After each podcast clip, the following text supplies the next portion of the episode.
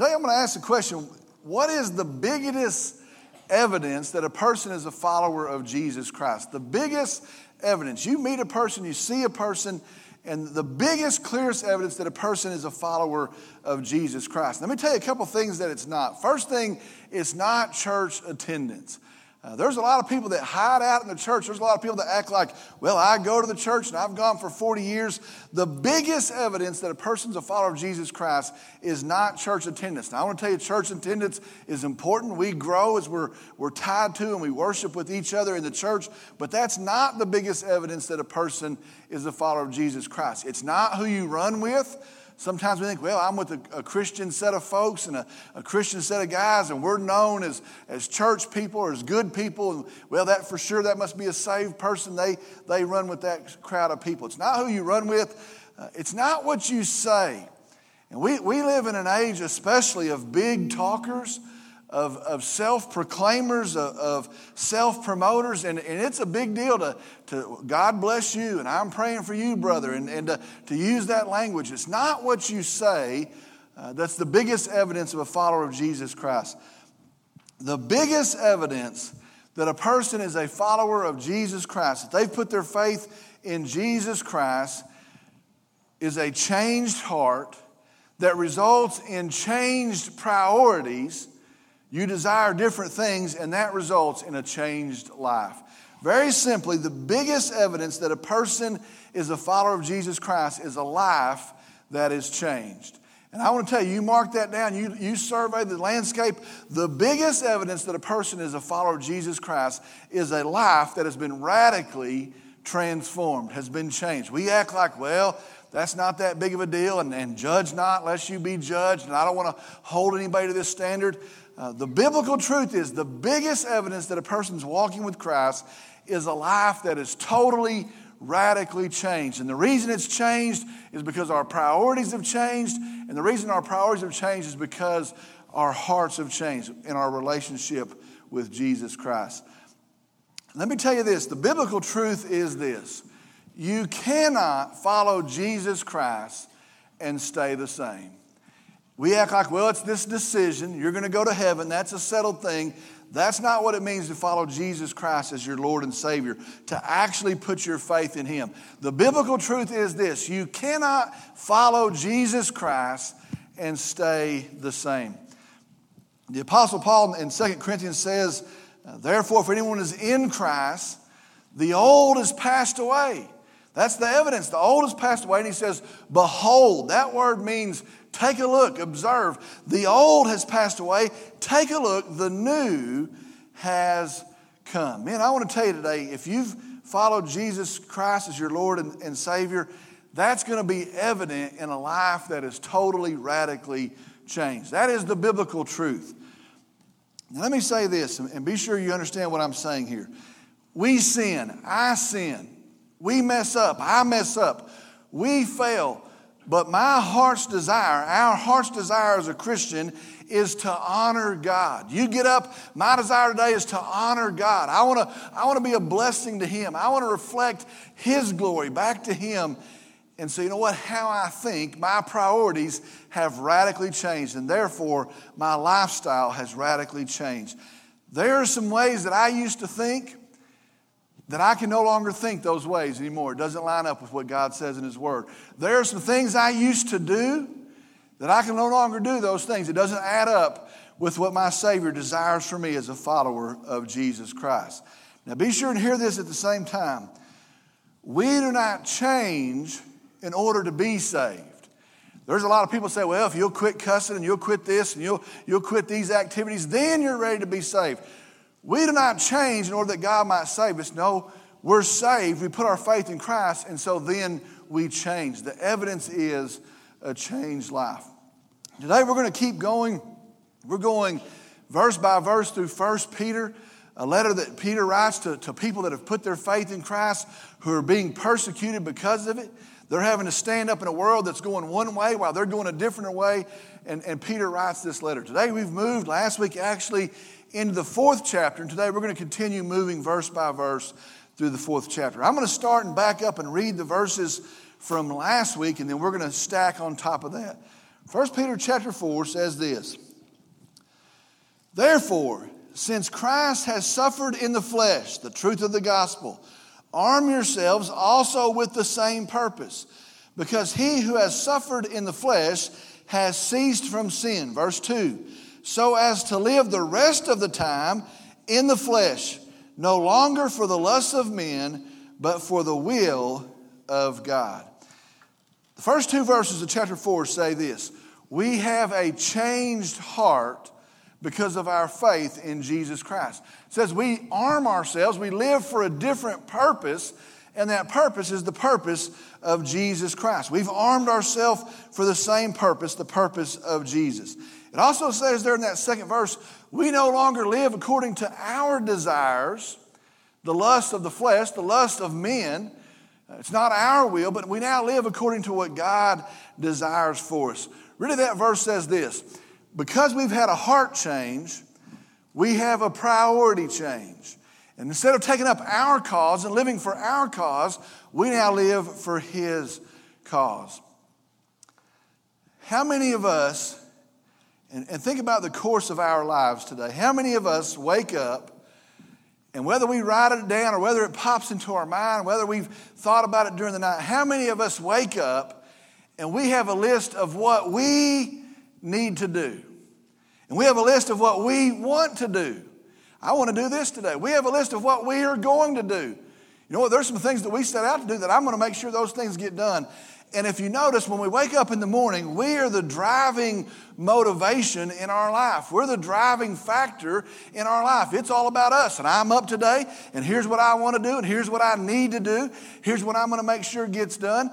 And I, we are the driving motivation in our life. How many men do you know that wake up in the morning and say, you know what, today I live for God? Today, I, I seek to honor Him. Now, I may be a carpenter, I may be a, a pharmacist, I may be a banker, I may be a salesman. Whatever my, my, my occupation is, that's not what we're talking about. But today, I get up and I live for God. Today, I seek to honor God with this day that I've been given. You see, that's what it means to be a follower of Jesus Christ. We have a change of heart. Because we have a change of heart, we have a change in purpose. And with that change in purpose, we have a change in priority. Let me tell you this there is no way to follow Jesus Christ and not desire to honor Jesus Christ with your life. That's, that's the truth. We follow him as Lord. What is the Lord? He tells us what to do, He tells us how to live, He tells us this is the standard. We submit to Him.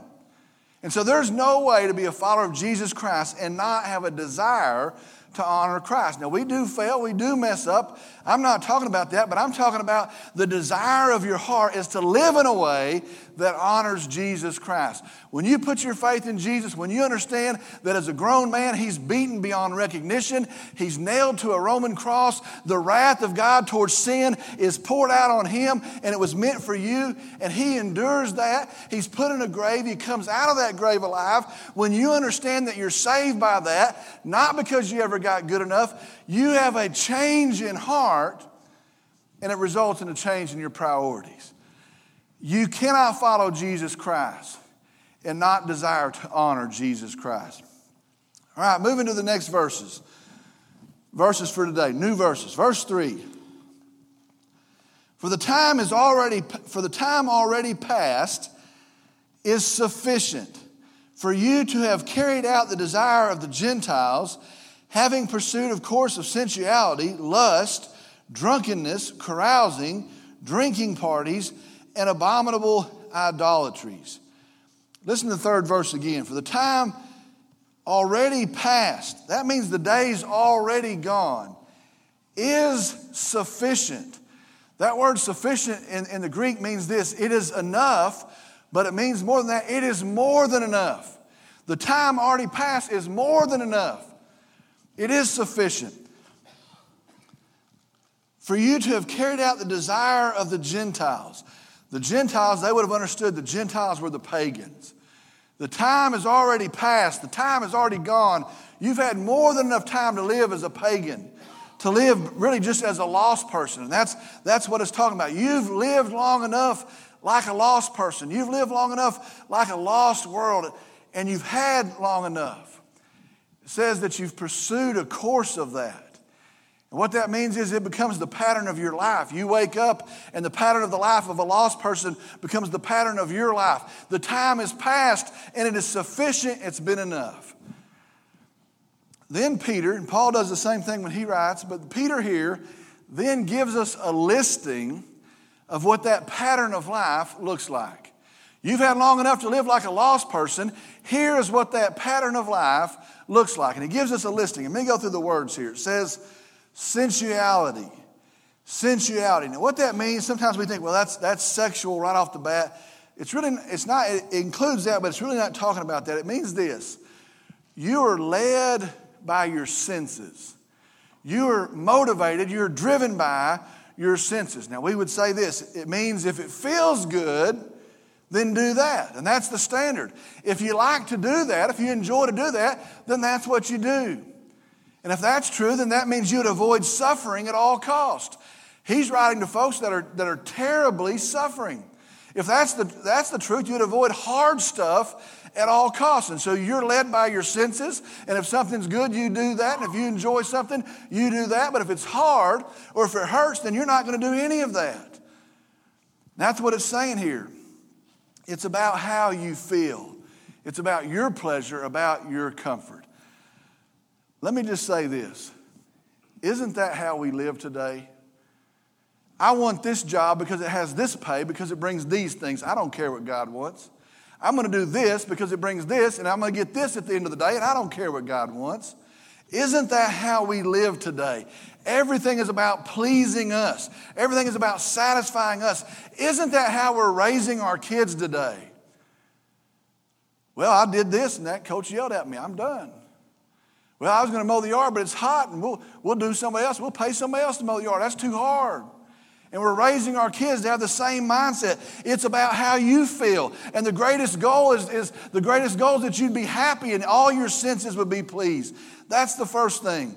You live to satisfy your senses. A lost world, that's how a lost world lives. You know what? You've had long enough to live like that. The list goes on. Lust. Lust. Now, what that means is a longing a desire for those things we just talked about. Really, you're consumed by your desire for those things, which means this I want this. And whatever that is, that could be anything. I want the new pickup with the 20 inch wheels. I want this and I'm consumed by it. I want this. I want to have a wife and a girlfriend too. I want this and you're consumed by those things and you're driven by those things. And it's this strong desire that consumes you to satisfy those things that, that are, are of the world. We're consumed by our lust. Now, think about what the end result of that's going to be. A person who is consumed by their lust, they go through life and they're jealous and they're greedy and they're selfish and they're self centered. Isn't that the world we live in today? Aren't those the kids we're raising today? They're greedy and they're selfish and they're self centered. Isn't that what we've become as men today? Isn't that the kind of husbands we are today? It's all about us, and I'm jealous of what everybody else has. And I don't want them to have good things, and I deserve those things. And it's all about me satisfying my evil, corrupt self. Lust. The next word, drunkenness. Pretty easy to explain. In the Greek, it means drunkenness, intoxication. Watch this word. We, we kind of laugh this word off, but I think there's two, there's two things that go with drunkenness. And let me just say this. I'll just say it. I'm, I'm a Baptist preacher, but I'll say it. Drinking is not a sin. Do you know that? The Bible doesn't say drinking is a sin. I'll tell you why I don't drink, but drinking is not a sin. But very clearly in Scripture, drunkenness is a sin. Drunkenness is a sin. Here's two things that I've noticed about drunkenness. You drink, number one, to try to kill something. And you may know guys like that. You may be a person like that. You know what? There's something that I don't like. There's something that I have to deaden. And maybe it's something I, have had in the past. Maybe it's something I'm involved in right now. But you drink to kill something. And you know what? I, I can't really operate until I, I have seven or eight or nine of these things that I've killed something enough to operate. I hear the story about Bill Parcells when he was the coach for the Cowboys, talks about the drive that he has, and, and it really matches up with this. And he says on Sunday night, you finish the game on Sunday night, and you go home on Sunday night, and if you lost, you can't let it go. What if we'd have done that on third down? What if that guy had got in there? What if he'd have made that catch? And you can't let it go. If you win, you start thinking, well, what about that receiver they've got? What about those defensive backs that we've got to adjust for? And he says the only way he could go to bed at night was to drink 16 Coors Lights. One of the reasons we drink is to kill something. Another reason we drink is to feel something. And I, I can tell you a whole lot of people are not that tough till they drink, and also they feel tough. A lot of people are pretty sad and they drink 12 beers and they're pretty happy and they want to feel something. And that's the way of the lost world. Don't figure out the problem that it's a missing relationship with Jesus Christ, but I've got to kill a bunch of stuff that I can operate, or I've got to feel a bunch of stuff that I could be happy or that I could operate. Drunkenness. The next word, carousing, means wild partying, just means partying, a lifestyle of partying. We're, we're going from party to party. You know what? We knocked it out. I got to put in some work this week, but Friday we're going to start again and we're going to party on Saturday. A life of partying. It goes further than that and says, drinking parties. 1970 years ago, there's an issue of drinking parties. I thought that happened in the 80s. Drinking parties. Now, what a, what a drinking party is, it's a party where the focus is alcohol. How many parties do you know that the focus is anything but alcohol? We're going to cook out. How much beer you got? We're going to watch the Cowboys. How much beer you got? We're going to get together for the, for the 4th of July. Can we get a keg? We're going to have a New Year's party. I got this, and we've got all the alcohol. It is a party where the focus of the party is straight up alcohol. I don't know, I don't, I don't get out much anymore, but I don't know many parties where the focus isn't alcohol. Drinking parties, that's the pattern of a lost world abominable idolatries. There's a lot of thought that what that, what that means. Abominable means this God hates it. Idolatry basically means this anything that replaces God. Your lifestyle is filled with anything that replaces God. And I just think that the whole list matches that. My status replaces God. My wealth replaces God. My partying replaces God. My drinking replaces God. Anything, and God hates all of it, that would replace God. We're trying to take these things and replace God. Isn't that our culture? Isn't that the world we live in? Peter says this Where's that gotten you? What's that producing? We have a bigger mission. We serve a risen Savior. We're supposed to tell people about Christ. They're killing us for this belief. We're being persecuted for this belief. We had enough time in the past to do those things. It's time to move on from those things. Basically, he's saying this, and the answer is still the same thing today. All of those things, man, you can do all of those things, and you get nowhere. In fact, you probably get backed up. You can do all of those things, and you can have no hope in your life. You can do all of those things, and when you wake up and the party's over, you're empty again. And here's the thing you burn up a whole lot of days trying to feel something that those things aren't going to feel. You waste a whole lot of days, and your stomach's filled with regret. For nothing. Really, it's just for nothing.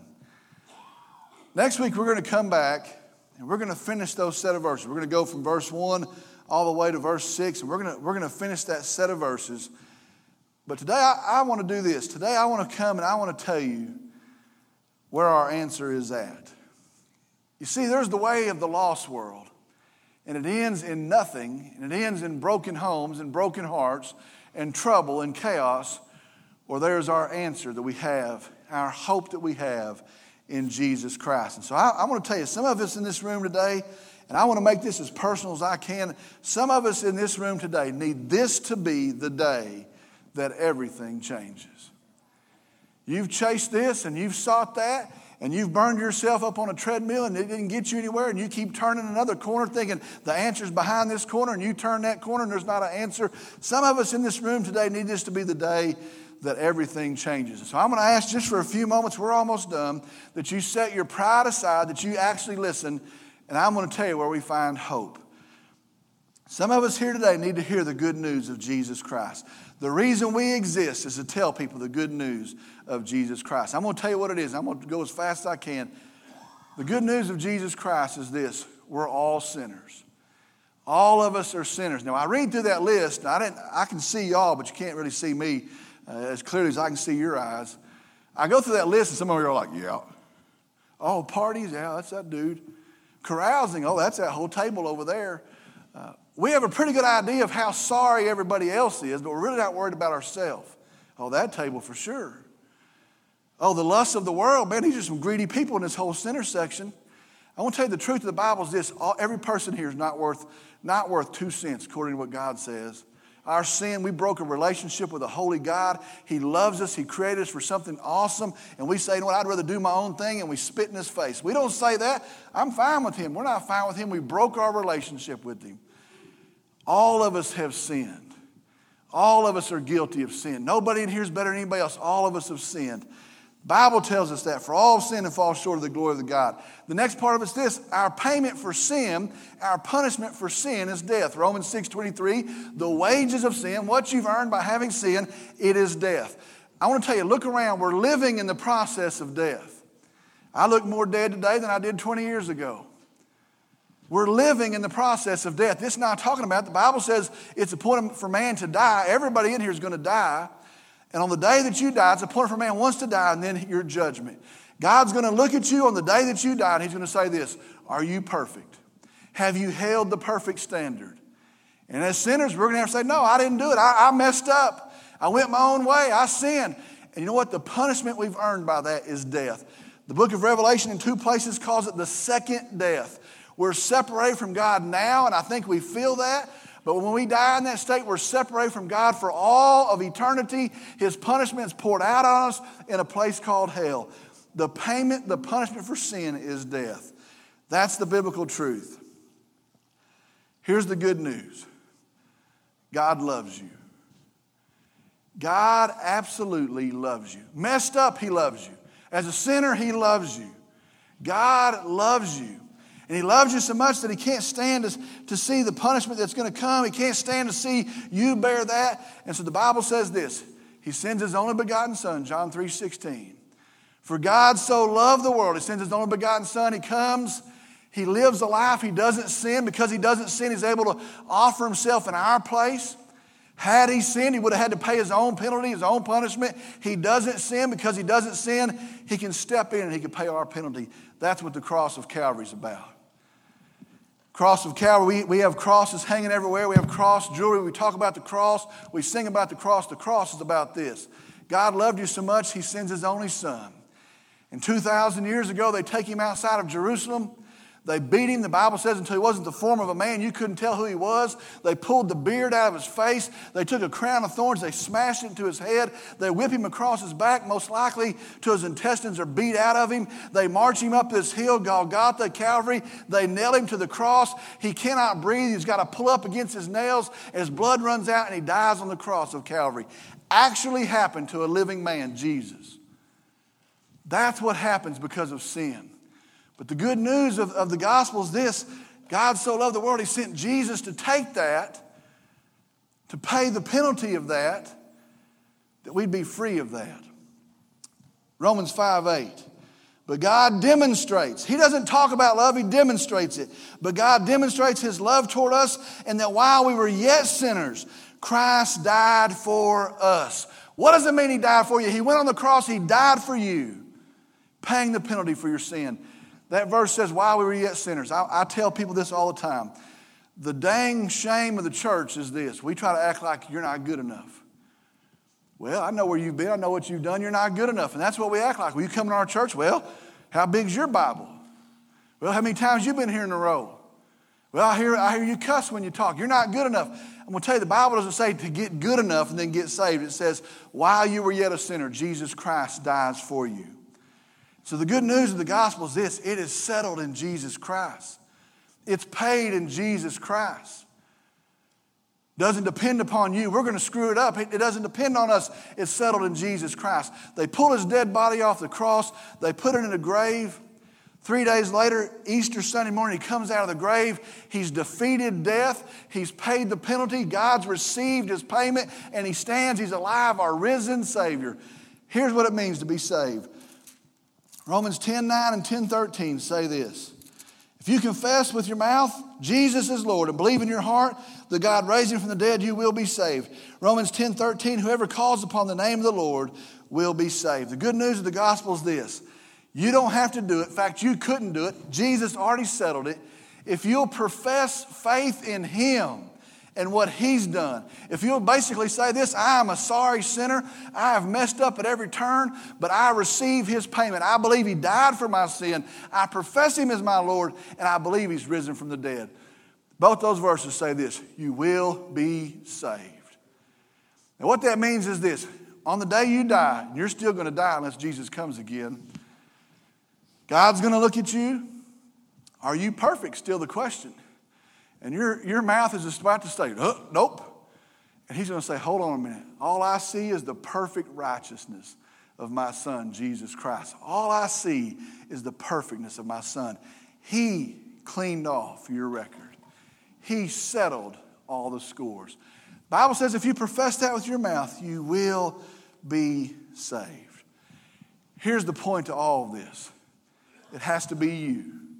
It has to be personal, and it has to be your heart. God, I am a sinner. God, I'm sorry for that sin. Come into my heart, save me, forgive me. The best I know how, I'm going to follow you as my Lord and my Savior. I look around and I see things that are tough. And I see people that are going through divorces, and it's, it's worse than death. And I see people that got things going on with their kids, and it's horrible. It's gut wrenching. And we, we try to get pumped up and act like, well, this is a pretty good world. I'm telling you what, this world's falling apart, and it's, it's picking up speed as it does it. Last, last week, I finished the men's lunch, and I finished eating. I walk across, and, and Bill and Faye Ballou came in. Bill's just had a heart transplant. All the crazy stuff that goes with that, and God's walked him through it. Now we sit there and they tell me, you know what, Faye has, has cancer.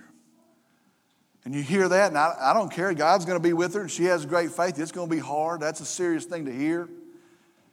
That, that evening we leave, and I go to the hospice, and, and a friend of mine's mother is, is passing away there, and my, my daughter goes with me, and we go in there, and we, we watch a person in the process of saying goodbye to their mother.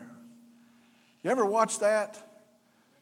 Saying goodbye to your mother. That's not a natural thing. That's not an easy thing. We, we stand there and we see them cry and we see the, the sickness and the grief. Saying goodbye to your mother.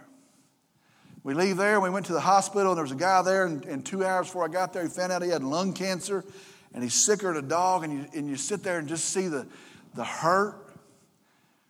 You know what that battle's going to look like and he's standing there and, and really I get outside and I just think, this is too much.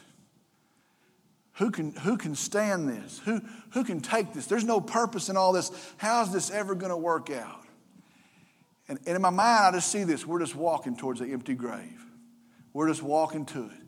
Problem is, a whole bunch of us are walking to it blindly and with no hope. The Bible says the grave is never satisfied. I want to tell you that the truth in the midst of that is this we have hope, and the hope still stands. And the hope is in Jesus Christ. And the grave is never satisfied, but we're told the one that we follow has beaten death and he's walked out and he's victorious of it. And in the same chapter where it tells us that, 1 Corinthians 15, it says, Oh, death, where is your victory? Oh, death, where is your sting? And the payment for sin is settled, death is defeated, and we have a risen Savior, Jesus Christ. I want to tell you with everything I am, why wouldn't you settle that today? Why wouldn't you put your faith in Jesus today? If you're here today and you do not have a relationship with Christ, I pray that you would make this that day. That not because you got good enough, but because of God's grace, you would walk out of here saved today with it settled today. Why wouldn't you do that today? I'm going to ask if you bow your head, if you close your eyes, I'm going to lead us in a word of prayer.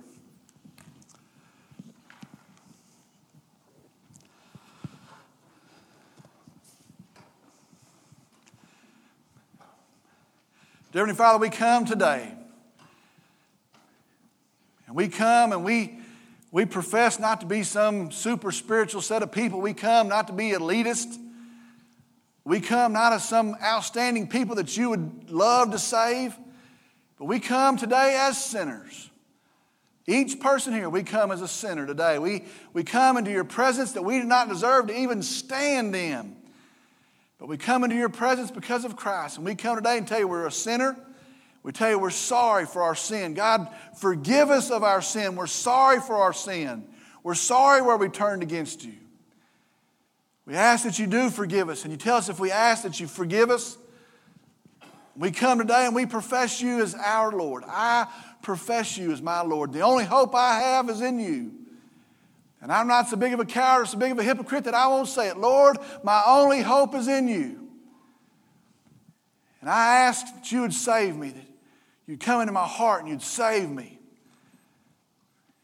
It wouldn't be based upon my works, it was settled at Calvary. Lord, save me.